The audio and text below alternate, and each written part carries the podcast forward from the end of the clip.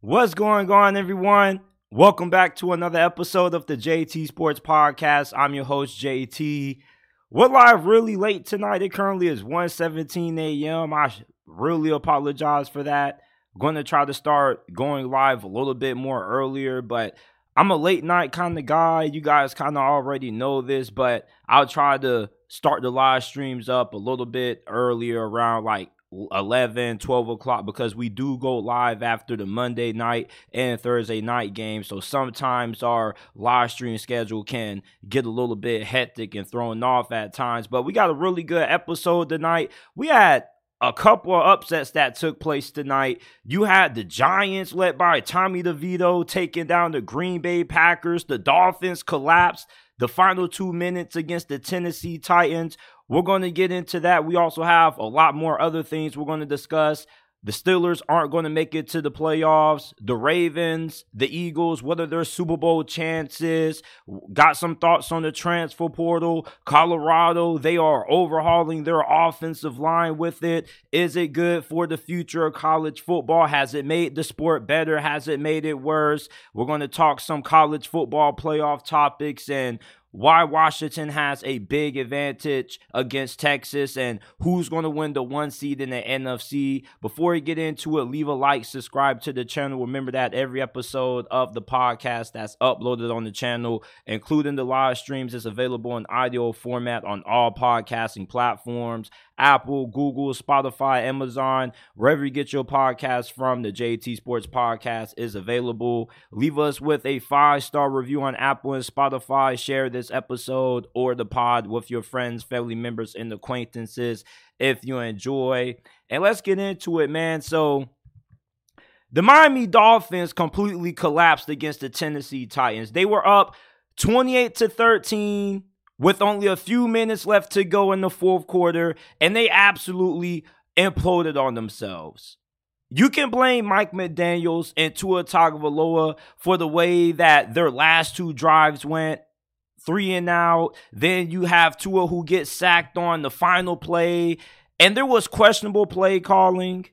They ran the ball in situations when they should have thrown it, and they threw the ball in certain spots when they should have ran it the fact that Miami lost this game doesn't really surprise me because I was already a little bit on edge about them being a double digit favorite against a Mike Vrabel coach team. And if you keep up with Tennessee and you've watched this team play under Mike Vrabel the last couple of years, you would know that this is a team that you can never count out. They're a scrappy football team. They're going to fight, they're going to claw their ways to wins. And they're a team that you can never count out, you can never overlook. Like the Dolphins lost this game despite the fact that Tennessee gave them the rock two times. You had the muff punt, then you had the fumble when Will Levis was trying to pitch the ball to Derrick Henry.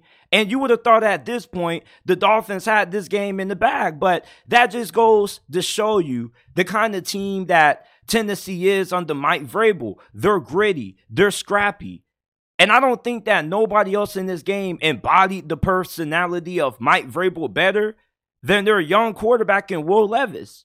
He had another game. We haven't seen him have a performance like this since his debut against Atlanta when he threw four touchdowns against them. He came out and he gave us another reason why we should have more confidence as this guy being the franchise quarterback of the Titans for the foreseeable future. This dude was poised. He was really calm with pressure in his face. He made some really accurate throws downfield. He had a big throw to number 15. He made a couple of big throws to DeAndre Hopkins. And how about the people who thought that DeAndre Hopkins was washed up? Tonight, he definitely showed that he still has a lot of juice left in the tank. And he is on the regressing side of the football career that people label once you hit 30, that's when you start to hit the stage of regression. But Hall of Fame level players like D Hop regress at a slower rate than the average player. DeAndre Hopkins still has two good years of higher level football. We saw a play in this game when he pretty much mossed two, three defenders in Miami secondary. And late in this game, he had a big run after catch. Like DeAndre Hopkins was fucking unstoppable in this game. And when you look back at Will Levis, this is one of those games that, if you're a Titans fan, gives you a lot of confidence in him moving forward as him being the future at QB, something that you kind of have had the issue with the last couple of years. And I wasn't really that high on Will Levis when he was coming out of Kentucky, but this dude does fit the personality of this team really well. Tough, gritty. He had a tough run that almost resulted in the touchdown earlier in this game when he's running guys over. He's putting his body on the line. This is a rough rider. And this dude has the locker room rallying behind him. He was going on the sideline. He was getting amped up. He was fist pumping guys. Guys were getting amped up for him because of his performance. And they were down 28 13. And when it seemed like everything was going wrong and this game was over, that's when this team locked in and they just completely outperformed the Miami Dolphins. This was a game that Miami had to win. Tennessee winning this game still doesn't improve their chances of making it to the postseason. It doesn't really matter about the draft positioning because Mike Vrabel doesn't give a damn about tanking or draft picks. He wants to win. But at five and eight, the Titans don't really have a great shot at making it to the postseason, even if they do finish out. Only because the AFC is so tough that you can be a 10 win team and still not make it into the playoffs. Miami, this was a really big loss for them because now you're one game back of Baltimore for the one seed. And then you look at the next month of football for you, the New York Jets, with the way they played against Houston, they are going to be a tough outing. The Dallas Cowboys, you got the Ravens, you got the Bills as your last three games of the season. This is a huge loss for Miami, especially when you look at their hopes of trying to make a deep playoff run. Having that one seed would have been so huge for them. And Tua, I'm not going to put this loss all on him. The offensive line didn't look good, but you look for a guy like him to have big moments in the fourth quarter, to be able to get your team to win, especially with the ball in his hands. You would have thought that the Dolphins could have at least made it into field goal range. But Tua didn't really step up in this game, but the rest of this team didn't really do their part as well. And then why, where was Tyreek Hill? The closing minutes of this game, he was nowhere to be found. Like, I, I'm really puzzled in how Miami decided to go about the last final minutes of this game. Questionable play calling, questionable clock management, and then just poor execution out of the offense. When you're Mike McDaniel and you're regarded as one of the best offensive minds in the sport, you would think that your offense can at least get you in the field goal range and can you can kick the game winning field goal and win this game. I never felt like Miami was going to dominate Tennessee. Mike Vrabel is too good of a coach for that to happen. But you at least would have thought with this being one of the best teams in the AFC, they would be able to pull out a tough game like this if they're a legitimate Super Bowl contender like how some fans claim they are. The Giants, led by Tommy DeVito, shocked the Packers. And the last time I can remember a player who played for a New York team having this kind of phenomenally of a run was Jeremy Lin when he had Lin sanity with the New York Knicks. You got to call this DeVito sanity right now because they're on a three game win streak with this dude, and he has energized this team. Before he took over as a starting quarterback, this team was down and out. This fan base was pretty much looking forward to tanking for Caleb Williams. And all of a sudden, Tommy DeVito Ever since that performance against the Las Vegas Raiders and the Dallas Cowboys, he's played some incredible football and he's led the Giants to now their third straight win. And their playoff chances are not over yet. They still, if they can win out, maybe they could compete for the seven seed. The team that gets in that seven in the NFC possibly could do it with maybe eight, nine wins, depending on how things go. Tommy DeVito, to me right now, he looks better than Daniel Jones. And that may be a hot take, but at least with how he's played this season, with a shit offensive line and a not so great team around him, he took a situation that Daniel Jones was terrible in, and he's taken this situation and made lemons into lemonade with it. I don't want to hear any excuses about Daniel Jones' poor performance this season when Tommy DeVito has outperformed him as an undrafted rookie free agent. I thought this dude was a bum after he stunk it up against the Las Vegas Raiders, right? And when you think about the Giants, you think about a team that they're pretty much playing for nothing because you would think that their season is over. So why the hell are they out here playing their hearts out against the Green Bay Packers? Well, just because you think they were counted out and they were out for the count doesn't mean that these players aren't going to come in and try to fight hard and try to win. You see, when everybody was thinking that the Giants were tanking for Caleb Williams, you got a guy like Tommy DeVito who comes in, energizes the team, and then the team starts to rally behind him. Do you not see the way that these players react to Tommy DeVito on the sideline? They obviously love this dude and they look to this dude as a leader. And for somebody to come in and have this kind of energy and play the way that he's had is really impressive. Because this team now, they got a little bit of hope. Even if they can't make it to the playoffs, this team is still going to continue to fight hard in the rest of the games they play because of Tommy DeVito and the energy that he has brought. He's really good throwing on the run. He has underrated athleticism. I had a homie that was doing prize picks, and he picked Tommy DeVito under 17 and a half rushing yards. And we were watching this game, and he instantly regretted it. He had a really big run in this game when he juked out a defender and damn near scored. And then he was really big in the closing minutes of this game. He put the Giants in field goal range that eventually led to the game winning field goal. This dude is clutch. He's poised and he's getting better every single week. And when Daniel Jones comes back, of course, we know that he's going to get the reins at quarterback again. But if he stinks it up, Tommy DeVito could be a dude who can come in and could be a solid replacement for him. Hell, for all we know, you may have another version of Brock Purdy. Brock Purdy, yeah, he didn't go undrafted, but he was one pick shy of going undrafted. I'm not saying that Tommy DeVito is going to be the next Kurt Warner or anything or the next Tony Romo, but this dude has something special about him. And he's getting better every single week. And, you know, this is a terrible situation that the Giants had prior to him taking over. I mean, nobody looked like they were going to be able to succeed at quarterback with how bad this offensive line has been and their lack of talent at wide receiver. But Tommy DeVito took what we what we thought was one of the worst situations in the National Football League, and now he's turned into one of the best stories in the NFL. And he may just be a great story. This may just be a lightning in the bottle situation. If Daniel Jones is terrible next season and he comes back in, maybe he isn't as good. But if I'm the Giants, I'm looking at Daniel Jones and I'm looking at Tommy DeVito and I'm asking him, you know, we're paying you all this money and yet you are awful, but Tommy DeVito looks better than you. Why is that? When we look at this loss for the Green Bay Packers, really disappointing. This was a Jordan Love performance that was a mixed bag. He wasn't awful, but he definitely did kill them with the fumble that he had, which you can't really put too much blame on him for that happening because he did get popped.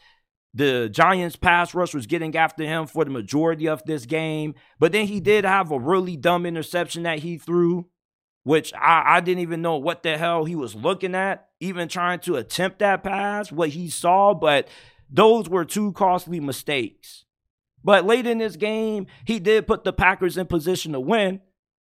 They lost this game because Joe Barry's defense folded. And I kind of thought that this defense was starting to make somewhat of a turnaround under Joe Barry when you look back at how well they played against the Detroit Lions. You know, I didn't really think that they were going to be able to beat the Detroit Lions on Thanksgiving. And then on Sunday Night Football, they had an outstanding performance against Patrick Mahomes and the Chiefs. And yeah, the Chiefs offense has struggled this season, but you didn't, you probably weren't expecting for Joe Barry's defense to be able to keep Patrick Mahomes from leading Kansas City downfield and eventually winning the game. I mean, I was pretty confident that Patrick Mahomes was going to pull something out of his you know what and lead Kansas City on a game winning touchdown drive, but it didn't happen. You know, Joe Barry this dude continues to underperform as the Packers defensive coordinator. This loss isn't all on him. If this was a mistake free game, the Packers probably would have improved their chances of winning. Jordan Love, his turnovers definitely did cost them. But with the talent that they have on defense, even with Jaire Alexander out, you still would have thought that they would be able to win this game against a New York Giants offense that for most of this season hasn't been that great, especially when you're going up against an undrafted rookie free agent quarterback. Joe Barry is a veteran defensive coordinator. You can't make any more excuses for this. With an undrafted rookie free agent, you would have thought that the Giants going downfield and getting in the scoring range would have been damn near impossible. But, you know, this is just another reason why the Packers should have already moved on from this guy's their defensive coordinator. Just this was a terrible loss for a team that it looked like they were heading in a really promising direction as far as far as their playoff hopes. But now with this loss, they're still in the hole trying to get back into it. But they still got a chance to get that seven seed.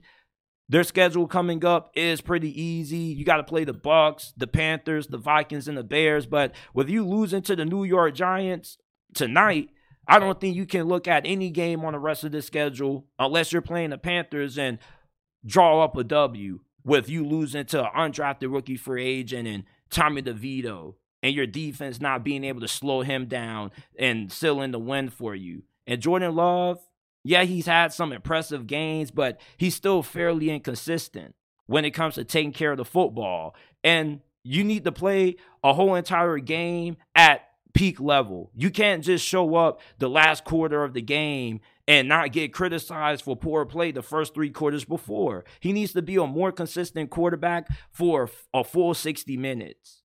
Sometimes this season, there's been games when he's played good in the first half and then he hasn't showed up in the second half. And then there's been games when he's been awful in the first half and then he shows up in the second half. And then you got some games when he's been able to put it all together, like we've seen out of him the last couple of weeks prior to this game. And then you got performances when he just looks terrible all the way around for all four quarters. So this dude, as far as him being the franchise quarterback for Green Bay, you know, I, I still don't really know. I was pretty confident that they had their guy last week, but a game like this, when it should be an easy win going against an undrafted rookie free agent and you can't pull it off and you kind of struggle with taking care of the football, still don't know if the Packers still have their guy. I'm 60% sure that he can be the future at QB for this team. Don't want to judge him off one performance when he has played some really good football, but this was a tough watch. If we haven't if you haven't already, leave a like, subscribe to the channel. Remember that every episode of the podcast that's uploaded on the channel is available in audio format on all podcasting platforms Apple, Google, Spotify, Amazon. Wherever you get your podcast from, the JT Sports Podcast is available. Got to get a sip of water real quick. Before we resume, Make sure that you guys go ahead and cop you a Starry Galaxy projector light. Christmas is just around the corner. It makes for a great gift for your friends, family members, or loved one. We're going to have the ad running for that right now. We'll be right back. Moving on. Man, are you tired of looking at your stale, boring ass room? You want to know a way you can spice your room up and turn that thing into an out of this galaxy experience? Click the link in the description or pinned comment and grab you a Starry Projector Light. The Starry Projector Light comes with 10 changeable color options, a built-in Bluetooth speaker, 12 and 15 switchable constellations, planets, moons, and stars. Transform your room from a depressing wasteland into a vibrant starry wonderland. The Starry Projector Light makes for a great holiday gift for family, friends, and loved ones. Click the link in the description or pin comment and get one today and transform your room into a breathtaking, starry wonderland. You know, as a diehard Steelers fan, I've had enough of this team for this season. You know, Mike Tomlin, one thing that he always preaches is the standard is the standard, and complacency and mediocrity are never tolerated. But yet, it's ironic how he says complacency and mediocrity are something that he has zero tolerance for, but yet the Steelers are still rocking with Mitchell Trubisky as the starting quarterback this week against Indianapolis.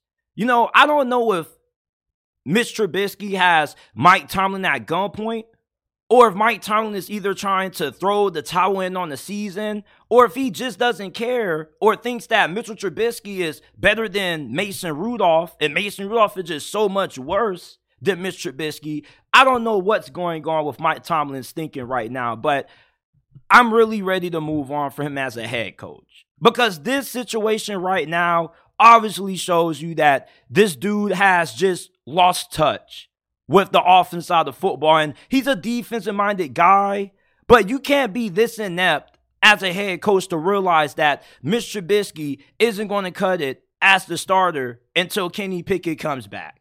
Mason Rudolph, yeah, this dude isn't good neither, but he deserves opportunity with how bad Mitch Trubisky is. This dude constantly overlooks wide open wide receivers. And even when the wide receiver is open, he overthrows them the majority of the times. He can't read defenses. He's clumsy, doesn't take care of the football. When you have a team that wins on special teams and defense, ball security is your main priority.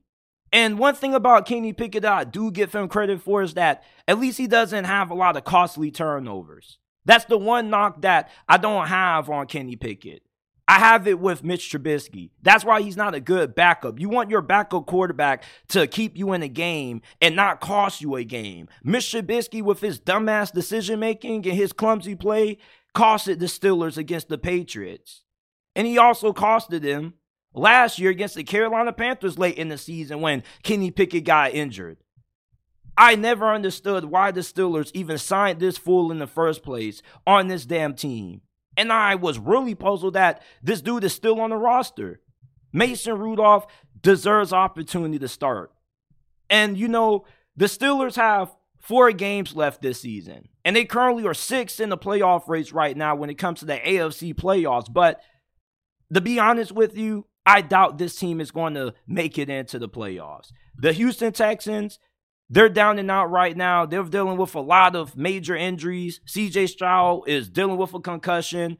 So they probably aren't going to be a team that's going to be able to finish off. But what about the Broncos? And definitely the Buffalo Bills. If there was a team that I was confident that could take the Steelers playoff spot, it probably would be Buffalo.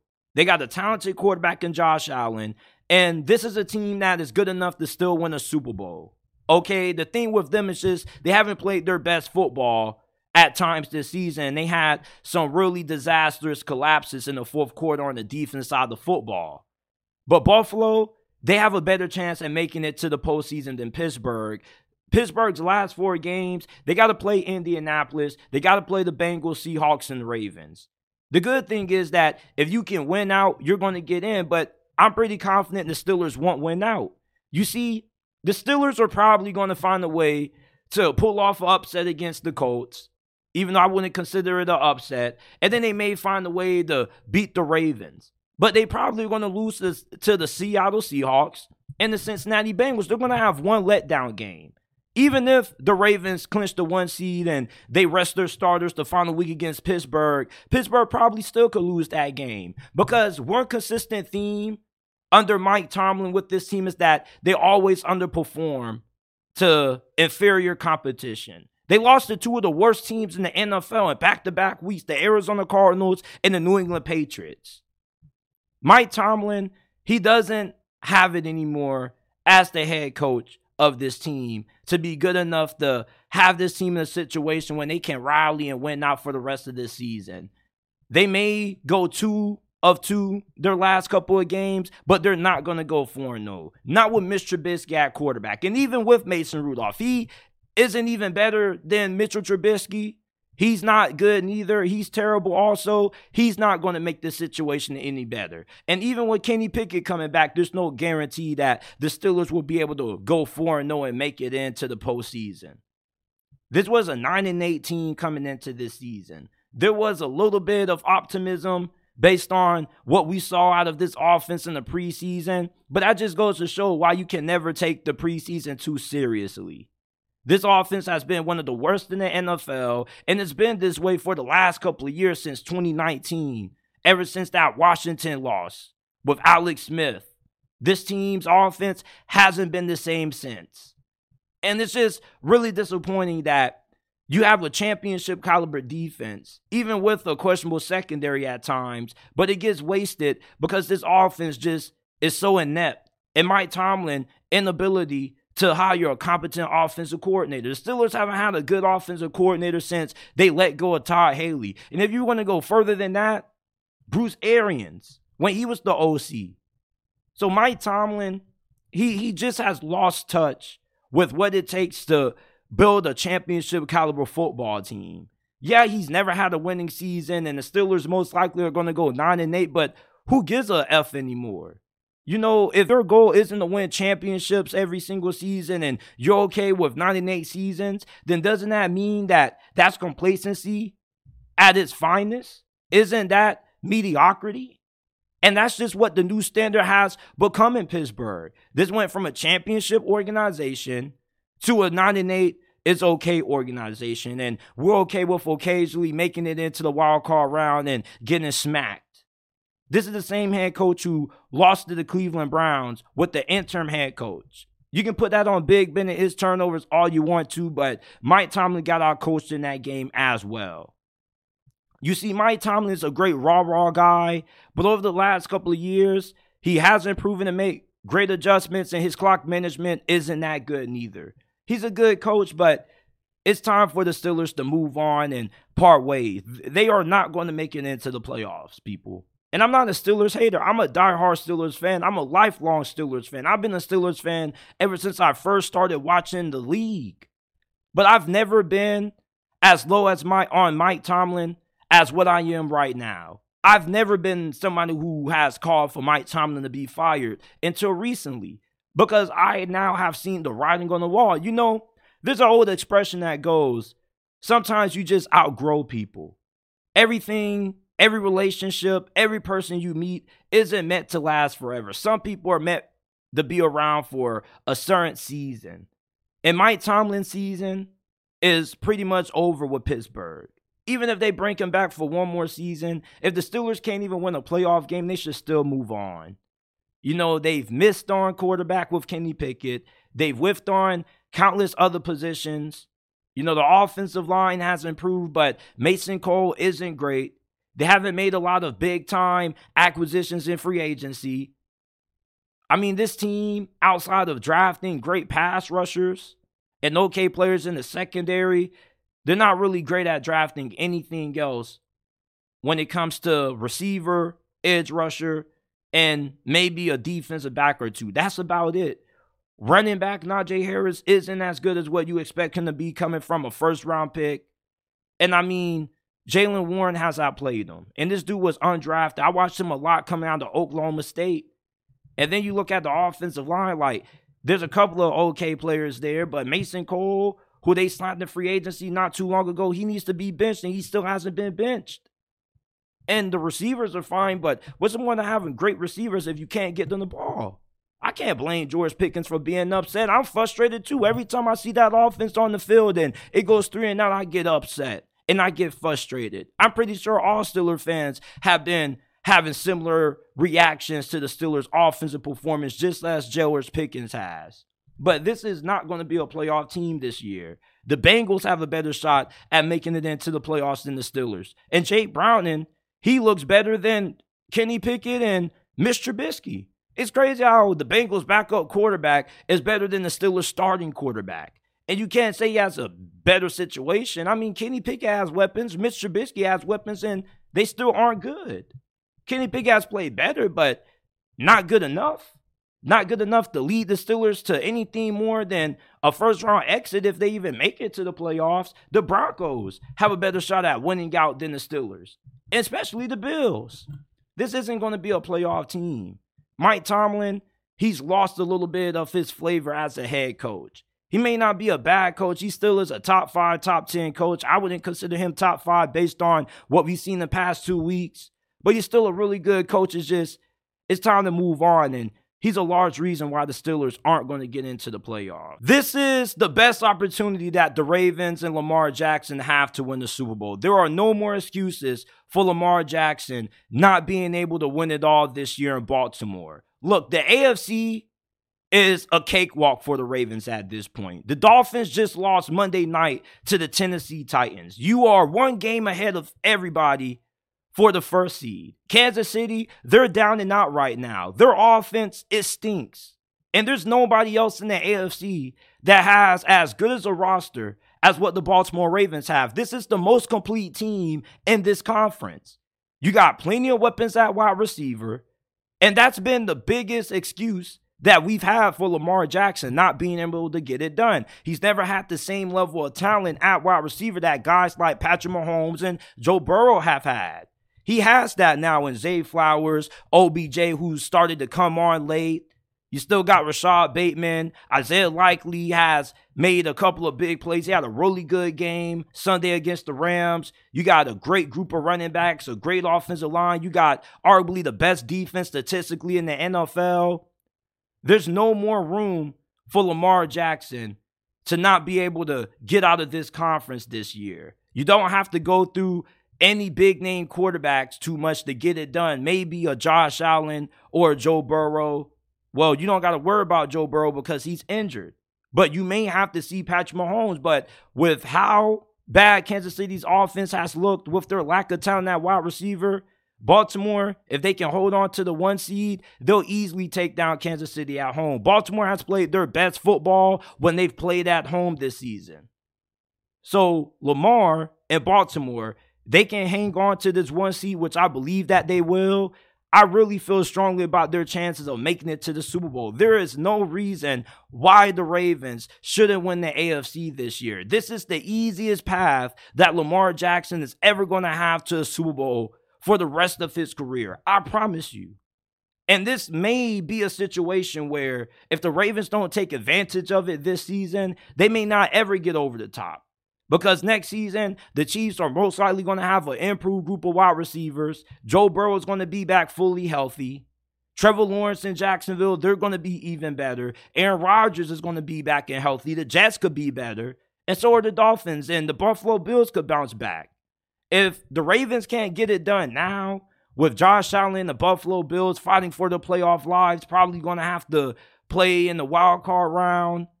And then outside of Josh Allen, Joe Burrow goes down. You only really got to worry about Patrick Mahomes and Josh Allen. And that's about it. Those are the two best quarterbacks that you're going to face in the postseason potentially. Trevor Lawrence and Jacksonville, they're too inconsistent. You're a more consistent team than them. And you're more talented. You can get after the quarterback. Lamar Jackson has been more consistent in his play than what Trevor Lawrence has been this season. Lamar Jackson, he's came up small in the playoffs before, but I'm not somebody who likes to judge teams and try to make a narrative about a player because of history. Just because Lamar Jackson hasn't played well in the playoffs before doesn't mean that's going to continue to be how he plays in the postseason for the rest of his career. He does have a playoff win, he did beat Tennessee one time in the wild card round. People seem to forget. And this is the best team that he's ever had. Better than the 2019 team that they had when he won MVP and they got upset in the divisional round by the Tennessee Titans. There's no more excuses for the Ravens and Lamar Jackson to not be able to win it all. This is the best team without any argument, any debate in the AFC right now. The Dolphins have yet to be the good team this year. The Ravens have. The Ravens have been dominant at home this season. Lamar Jackson, when he's on, he's arguably been the second or third best quarterback in the NFL, up there with Mahomes and Josh Allen. And he also takes better care of the football than Josh Allen.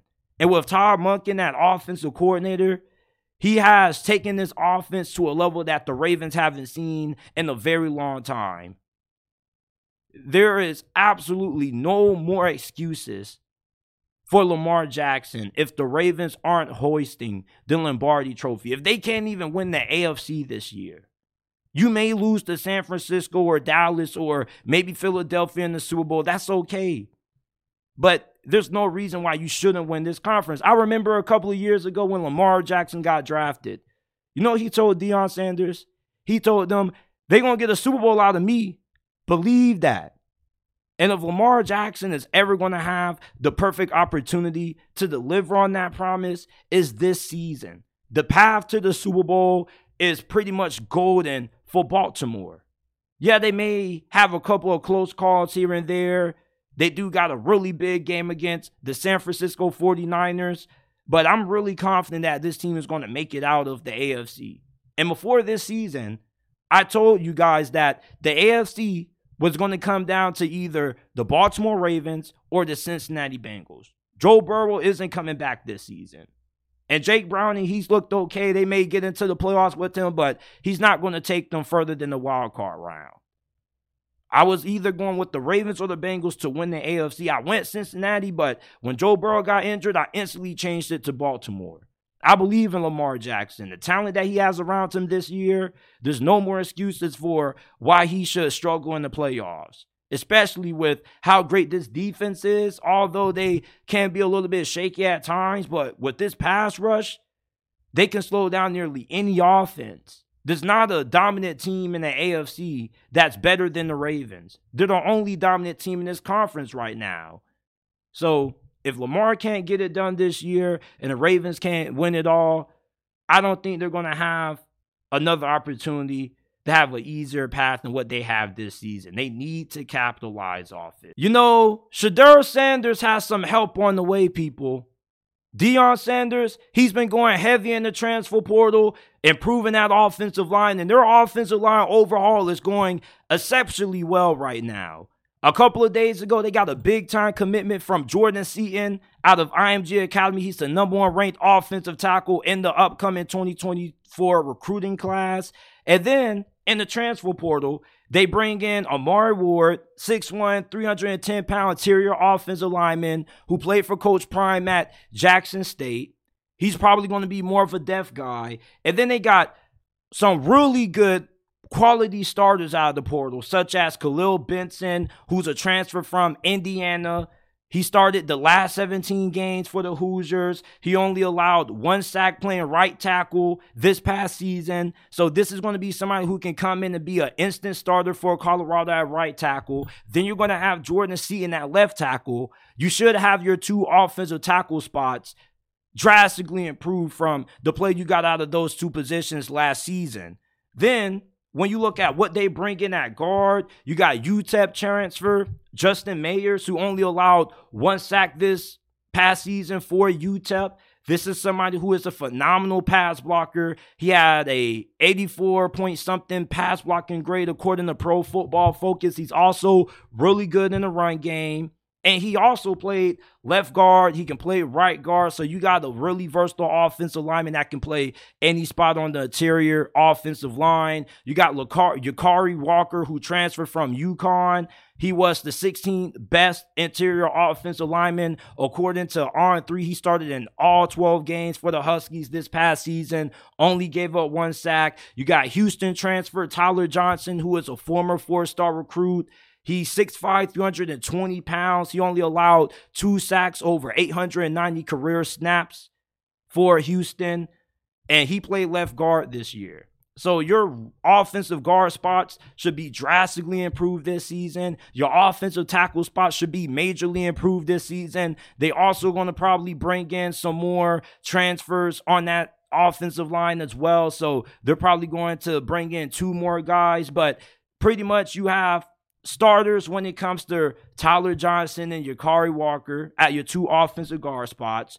Jordan Seaton is probably going to start for you at left tackle. And then you're either going to have Kahlil Benson starting at that other right tackle spot for you or whoever else you bring in. This offensive line is drastically better right now than what it was at the start of this season. This was one of the worst offensive lines in college football. And Deion Sanders you got to commend him for going out there and addressing the offensive line in such a fashion that he's had with so much urgency. He hasn't wasted any time. He's addressed the offensive line before he's really addressed anything else. The defensive line still needs a lot of work also. But the number one priority for Colorado in 2024, if they want to be able to have more success than what they did in 2023, is making sure that you get Shedeur time to throw the football. I said this last year before the year started, and I still stand by this statement. There's not a single game that Colorado doesn't have a chance to win as long as they can protect Shedeur Sanders. Shedeur Sanders is my pick to win the Heisman next year this early.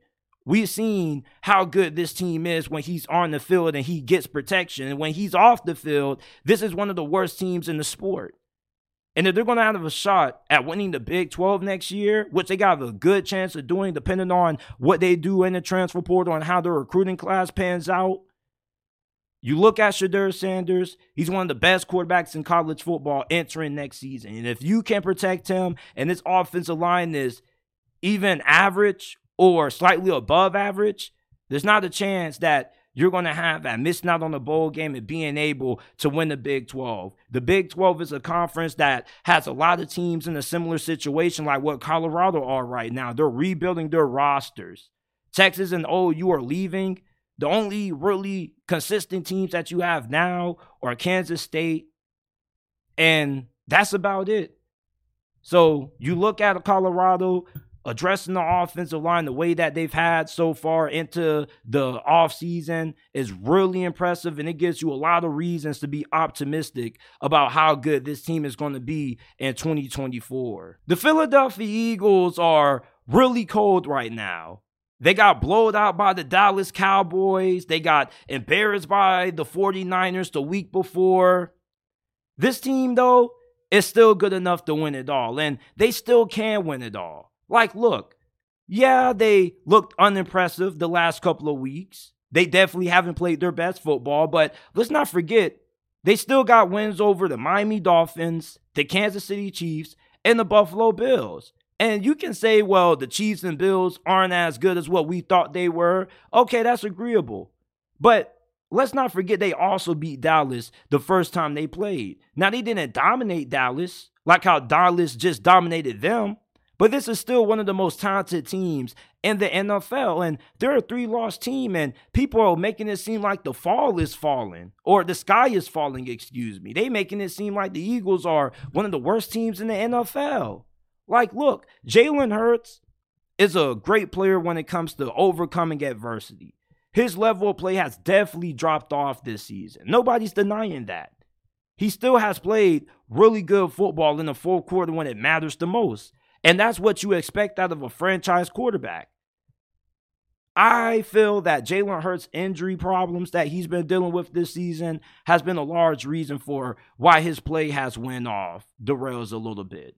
But you look at the Eagles' last four games, you got the Seahawks on the road, the New York Giants, the Cardinals, and then the Giants again. Those are games that should be easily winnable. You should be able to still have opportunity to get that one seed, get that first round bye, get Jalen Hurts healed up, and hopefully you can have him at 80, 90% come to divisional round. But even if you can't hold on or find a way to win the one seed, Jalen Hurts in these next four games, he should be able to gain more confidence, and his offense should be able to get back into rhythm. Like this offensive coordinator that they have that Eagles fans want fired, like he isn't great, but I still think that there's some growing pains that have to be worked out. And you can't put it all on the play caller when Jalen Hurts simply hasn't been as good as what he was last season. At the end of the day, when you got a great quarterback, he makes anybody calling the plays look good. This defense, the secondary, James Bradberry and Darius Slay, they just look old and washed at times. They're not terrible, but they definitely aren't playing at the high level that they were last year. And not just them, but the whole entire Eagles secondary hasn't played good this season. The strength of Philadelphia has been their defensive line. We know that they've dealt with injuries when it comes to linebacker. They just signed Shaq Leonard, so we're going to see how he's going to be able to come in and improve that defense. But losing two of your top coordinators to head coaching jobs, you definitely knew that it was going to be a little bit of a concern how the replacements were going to do. But there's been moments when this defense has looked really good and they've made big plays and they've been able to come out on top and get some big time stops, like against Kansas City. There's been moments when this offense has been able to play at a high level, whether it be in the fourth quarter of games, despite not playing good the first three, it doesn't matter. This offense has still looked really productive at certain moments. And it's not about how you start, it's about how you finish. Right now, the Eagles are starting to finish off really sloppy. This is a team that's really tough and they're really good at battling through adversity and they're going to figure this thing out. They're way too talented for them to get written off. Yeah, I'll, I'll probably have more confidence in the 49ers making it out of the NFC than Philadelphia, but I'm not taking Dallas over them. We know that Dallas is a good regular season team. We know that the Cowboys are always insanely talented and they're good enough to win it off nearly every season. But I'm not going to trust them in the playoffs compared to Jalen Hurts in Philadelphia. I don't care if they lost to them in the regular season once. Philadelphia beat them once. We seem to forget that. And Dallas didn't perform in that game in the late moments of that matchup. Dallas is a team that I question how good they are in close games. And in a close game against Philadelphia in the playoffs, I trust Philadelphia. Now, I don't know about the 49ers, but I doubt that Philly is going to get crushed by San Francisco for the second time in the season with how talented they are and the kind of leadership that they have on that team in that locker room. I think that people are counting out are counting out the Philadelphia Eagles way too soon just because they're two straight losses that look really ugly to the top teams in the NFC. I'd rather lose in the regular season than lose to these same teams if I have to go up against them in the playoffs. The Eagles are way too good of a team to get blown out by the Cowboys and the 49ers twice in the season. You see, when it comes to NFL media, people change their opinions like the wind. Okay, it's like a week to week thing. Every single week, there's a new number one team in the NFL. But I've stayed firm on my take that the Eagles and the Ravens are going to be the two teams that we see in the Super Bowl. The Ravens had a stretch where they weren't playing their best football. The Eagles have kind of had a season when they looked a lot similar to how Minnesota did last year, winning a lot of games closely, having to come from behind a lot of times. But you can't deny the talent that's on this team. And I would love to see them face the Cowboys and the 49ers again in the playoffs because I feel those games will go much differently. When you have a team this talented, it's hard to see them getting blown out the way that they did twice. And I can see this team getting revenge on both San Francisco and Dallas if they see them again in the playoffs because I believe that they're going to have a month of football where they're not playing against great teams anymore and they're going to be able to figure things out.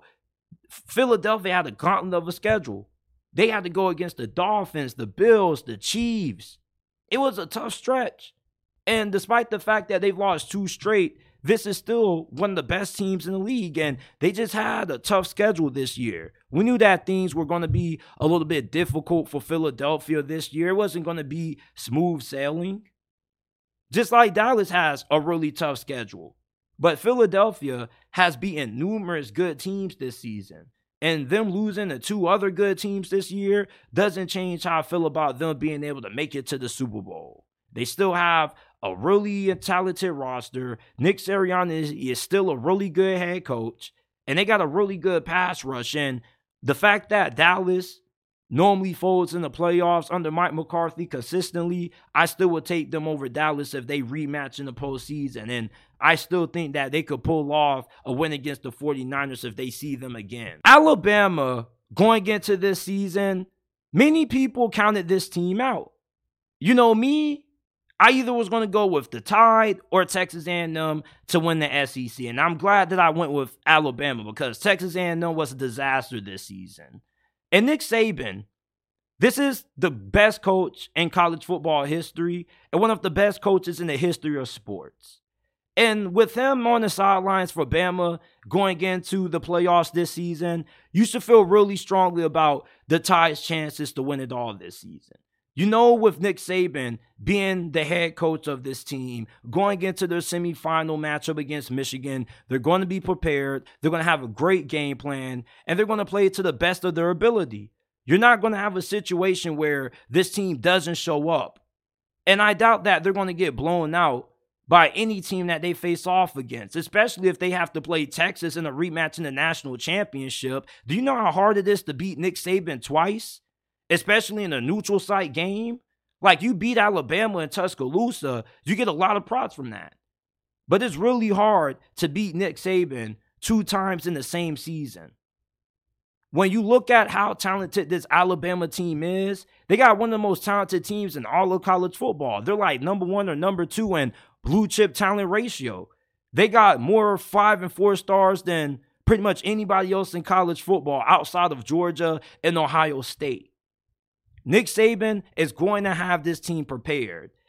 Now, when you look at Jalen Milroe, he's a big reason why Alabama's offense is going to be really tough to stop because you look at his dynamic dual threat ability. The fact that he throws a really nice deep ball, he's really fantastic with the ball in his hands. Michigan hasn't seen a quarterback like this all season long. And Washington, you don't know if they're really going to be able to have the personnel to match up with the kind of athleticism that Jalen Milroe has as well. Texas, they had a really good game plan against Jalen Milroe when they beat them early in the season. But the Jalen Milroe that we see now is not the same quarterback that we saw when Alabama lost to Texas at home. He's gotten better every single week since that game happened. And Jalen Milroe, he may not be the most consistent passer, but he's good enough to get the job done. And when you couple that with the fact that you have to account for his running ability, which is out of this world, it opens up passing lanes because you're going to have to leave guys in as spies, which takes additional guys that you could have in coverage. Alabama's receiving corps with Bond and Burton, they're good enough to have success against any other defense in the playoffs. Look, Michigan has a good defense, but these receivers are good enough to get open against that Michigan secondary. Okay, Texas secondary is the worst out of all the teams in the playoffs this year. Their secondary is the weakest link of their defense. Washington, their defense has played really well, but you do like the matchup between Alabama and with how physical they are up front compared to Washington. You look at Alabama's defense, though, right? This is the biggest reason why they can win it all this year. No team in college football has as talented as a defense as what Alabama has. I believe that this is the best defense in college football. Their defensive line is outstanding. They have multiple guys who can get after the quarterback. We already know about Dallas Turner and Chris Braswell, who lead the team in sacks. But they got other defensive linemen who can get pressure on the quarterback. There are multiple guys who have silver sacks on this pass rush.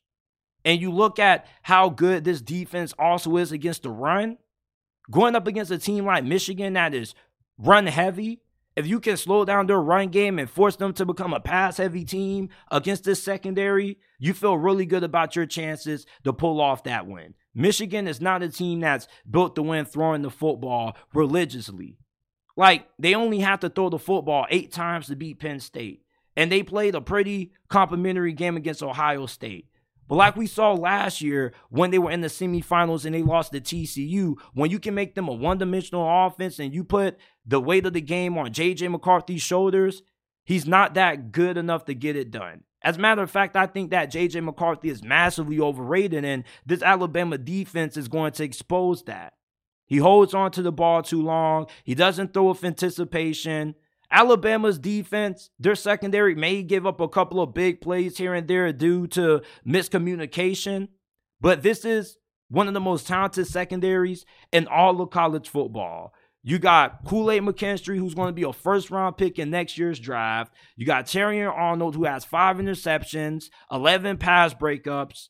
There's so much talent and depth in this Alabama secondary. And with how good they are on the front seven, this is going to be a really tough outing for not just Michigan, but potentially any other team that they could face off in the postseason. You see, Nick Saban coming into this year, the reason why people were low on him was because you had questions about quarterback and this coaching staff. But the biggest questions that we had about Alabama what people thought were going to be weaknesses for this team have now turned into strength. Kevin Steele, Tommy Rees have been fantastic coordinators for Nick Saban this year. Tommy Rees has been really good as the offensive coordinator for Alabama. And this defensive coordinator, Kevin Steele, this defense has been the best that it's been in the last couple of years under Nick Saban. And it's going to be hard to score more than at least 20 points on Alabama's defense with the fact that they're good against the run, they got a good secondary, and they got a great pass rush, this is the most complete defense in the playoffs this year to me. Michigan's defense, they're good as well, but I do think that Alabama has a slight edge over them on the defense side of the football.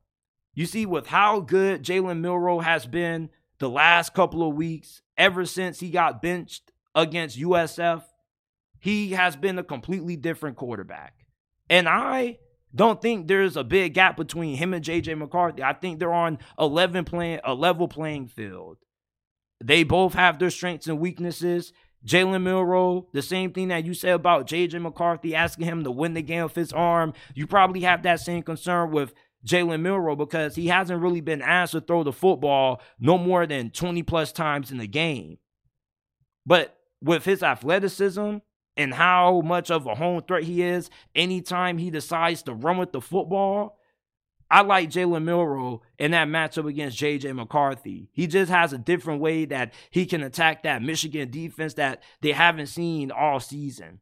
And trying to game plan for this kind of athleticism is really difficult to stop, especially when you play the way that he did against Georgia in the SEC championship game when he was extending plays, buying time for guys to get open, making big throws with the pocket collapsing, getting outside and keeping the drive alive on third down. It's really frustrating as a defensive coordinator when you got to worry about a quarterback like Jalen Milroe. Because anytime things go wrong, he can still turn something in, he can turn nothing into something. So I'm looking at Alabama and this team has a very great chance at being able to win the 2024 national championship. Like Washington, they're probably going to be my pick to win it all, but I don't know because I still like Alabama a lot.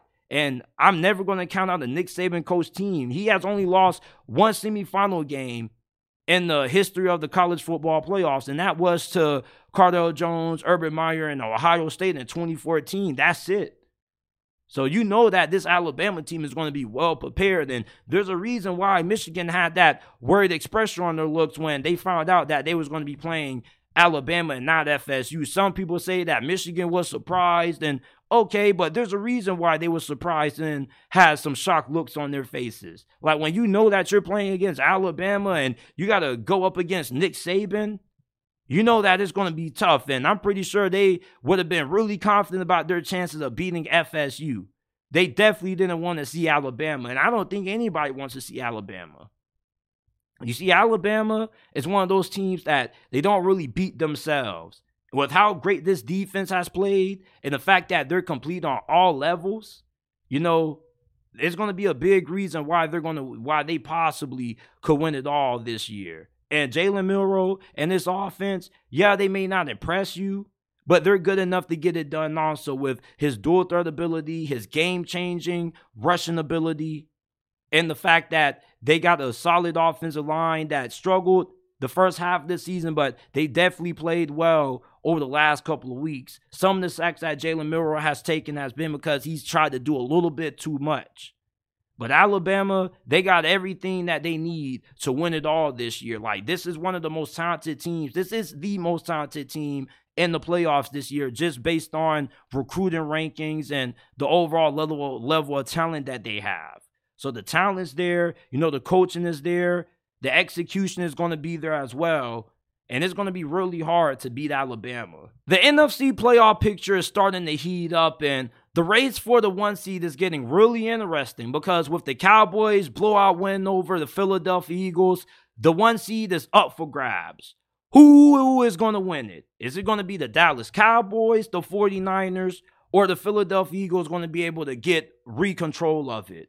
You see, you look at the 49ers, their schedule is not that difficult. You got the Cardinals, and then you got to play the Ravens, which is probably going to be their toughest game.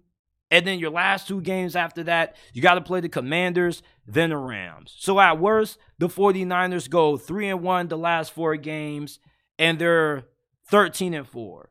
The Dallas Cowboys, they got the toughest stretch out of any team right now of the 3. You got to play the Buffalo Bills on the road in Buffalo. Dallas, I would take them to win that game, but it's going to be really difficult Buffalo, they're a tough team to beat at home, especially when you got to deal with that weather. Josh Allen, he's been playing some incredible football. I think he's been playing at an MVP level the last few weeks. It's going to be hard to beat that Bills team on the road. Then you got to play the Miami Dolphins. The Miami Dolphins, yeah, they don't play their best football against great teams, But at the same time, you know that if you're the Dallas Cowboys, that's going to be a game that is going to be pretty tough as well because although they don't play their best football in big games, they still are good enough to beat you. Okay. Then you got to play the Detroit Lions the week after that. And we know how good the Lions have been this year. And you're playing the Lions at home, but you're playing them in the dome. The Detroit Lions, when they've struggled, it's been cold weather. Jared Goff plays his best football indoors around this time of the year. So that's going to be another difficult game. And then you got to play the Washington Commanders. The Philadelphia Eagles, their last four games are easier than the 49ers and the Dallas Cowboys. They got to play the Seahawks, the Giants twice, and the Arizona Cardinals. So you're going to be going up against three teams that don't have winning records who Seattle right now, they're fighting for their playoff lives. I believe that Philadelphia is still going to be able to get the one seed.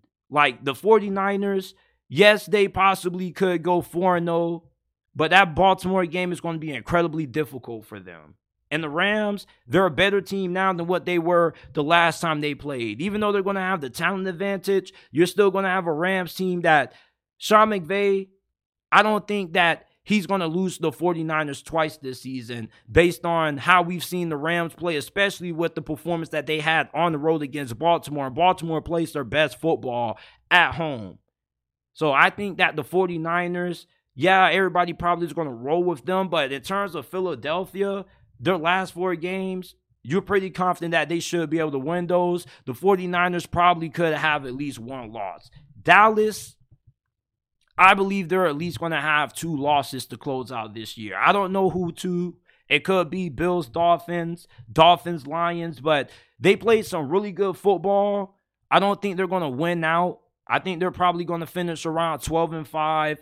Philly, they played a tough schedule. They played some really good teams. They had to play Kansas City, they had to play Buffalo, Miami, 49ers, recently Dallas twice. So, of course, they were going to start to lose a little bit of steam. But late in the season, they got a really favorable break. Playing teams that don't have winning records, that they're more talented than, they should be able to win out and go 4 and 0 and be able to go 14 and 3 and get back into control of the one seed. The 49ers, I just don't know if they're going to be able to beat the Baltimore Ravens. Not saying they can't, but I like the Baltimore Ravens to win that game. But even if the 49ers do, they will own the tiebreaker over both Dallas and the Eagles because they did beat both of these teams. So they pretty much control their own destiny when it comes to getting that first round bye that comes with getting that one seed. But I still believe that the Philadelphia Eagles are going to be the team to get the best seed in the NFC playoffs, and they're going to get home field advantage. And they desperately need it because Jalen Hurts is banged up a first round bye and a week for him to heal up and get close to as healthy as possible would be major for them looking to make another Super Bowl run. So I think Philly, with their easy schedule to close out this season, they're going to hold on to that one seed and regain control of that thing. Washington is being severely underestimated again, but this is nothing new. They've been underestimated all season long. They were pretty much a nine and a half point, 10 point underdog against Oregon in the Pac 12 championship, and they smacked them again. And they got a big advantage against Texas that not a lot of people are talking about. Washington has the best passing attack in college football. Michael Penix was a Heisman finalist, one of the best quarterbacks in college football. And he's throwing to the three best receivers that we are going to see Texas face off against that they haven't seen all season long. Washington, their their wide receiving corps poses a major mismatch for Texas because Texas, their defense has been really good. They got a really good front seven, but their secondary is awful. And right now, they are 86 in college football and passing yards per game allowed not good. And they've given up a lot of big plays downfield when they're not able to get consistent pressure on the quarterback and this secondary has to stay in coverage for a long period of time, they get carved up. Washington's receivers, you look at Rome Odunze, Jalen McMillan, Ja'Lynn Polk. Not only are they insanely talented, but they got incredible athleticism and size as well. All these guys are six four or taller. So Washington, You look at the fact that you may not have any success running the football at all against Texas defense. It's impossible to run the football against this Longhorns defense. It doesn't really matter because you're a team that's going to be able to destroy this secondary. And for Washington, you know, Kalen DeBoer, his offensive coordinator, Ryan Grubbs, they specialize on the offensive side of the football. So they're definitely going to have this offense playing at their highest level come the semifinal game against Texas. Texas defense is really outstanding when you look at it statistically, but their secondary is a major concern. If you're a Texans fan listening to this right now, you probably would agree with that also. Like your secondary is the Achilles heel of your defense. Washington has a really outstanding offensive line. Michael Penix has only been sacked 10 times all season long. And when Michael Penix starts the game out hot, this offense is good enough to put 40 or 50 points on you. This is most likely going to be a high scoring game. It's probably going to be a combined total of maybe 80 to 90 points.